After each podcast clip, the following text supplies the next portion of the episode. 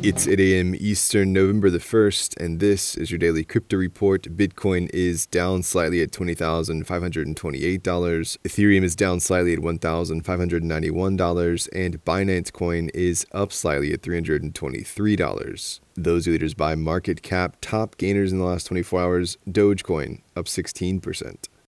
October is over and it goes into the books as one of the most prolific months for hackers and exploits with over $652 million lost to malicious actors and a year that's seen over $3 billion in exploits throughout the crypto space. That number is already double what it was last year. October alone saw 44 exploits across 53 protocols, of the $652 million, $100 million has been returned, so net losses for October are in the mid $500 million.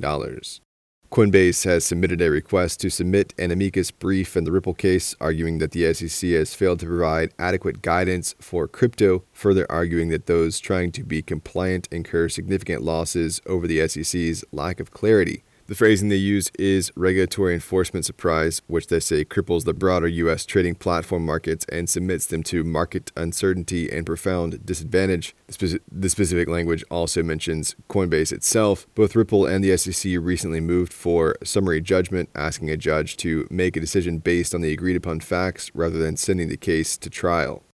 The Lingfeng Innovation Fund, led by ex Binance Labs exec Nicole Zhang, has picked up $20 million to invest in crypto startups. The Web3 focused fund is a sister to Lingfeng Capital, the investment firm that has more than $400 million in assets under management. Zhang says the $20 million represents the first close, with a target of $30 million for the fund. Zhang left her two year post at Binance's venture arm in May. LAIF has made 10 investments already, half with former Binance Labs colleagues. Well, the finance minister of India says crypto regulation is a working priority for the administration for its G20 presidency next month. She was giving the keynote address at an annual event hosted by the Indian Council for Research on International Economic Relations on the upcoming G20 conference. Her focus appears to be global, as she said, no one single country can succeed individually, being in a silo trying to regulate the crypto assets She'll encourage the various finance arms of the IMF, Bank of International Settlements, and Financial Stability Board to come together around their work to make it easier and clearer for countries to work together.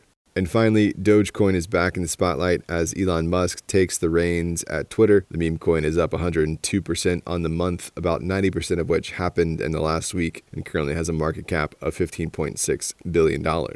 Well, that's all for us today. Visit us at dailycryptoreport.io for sources and links, and listen to us everywhere else you podcast under Daily Crypto Report.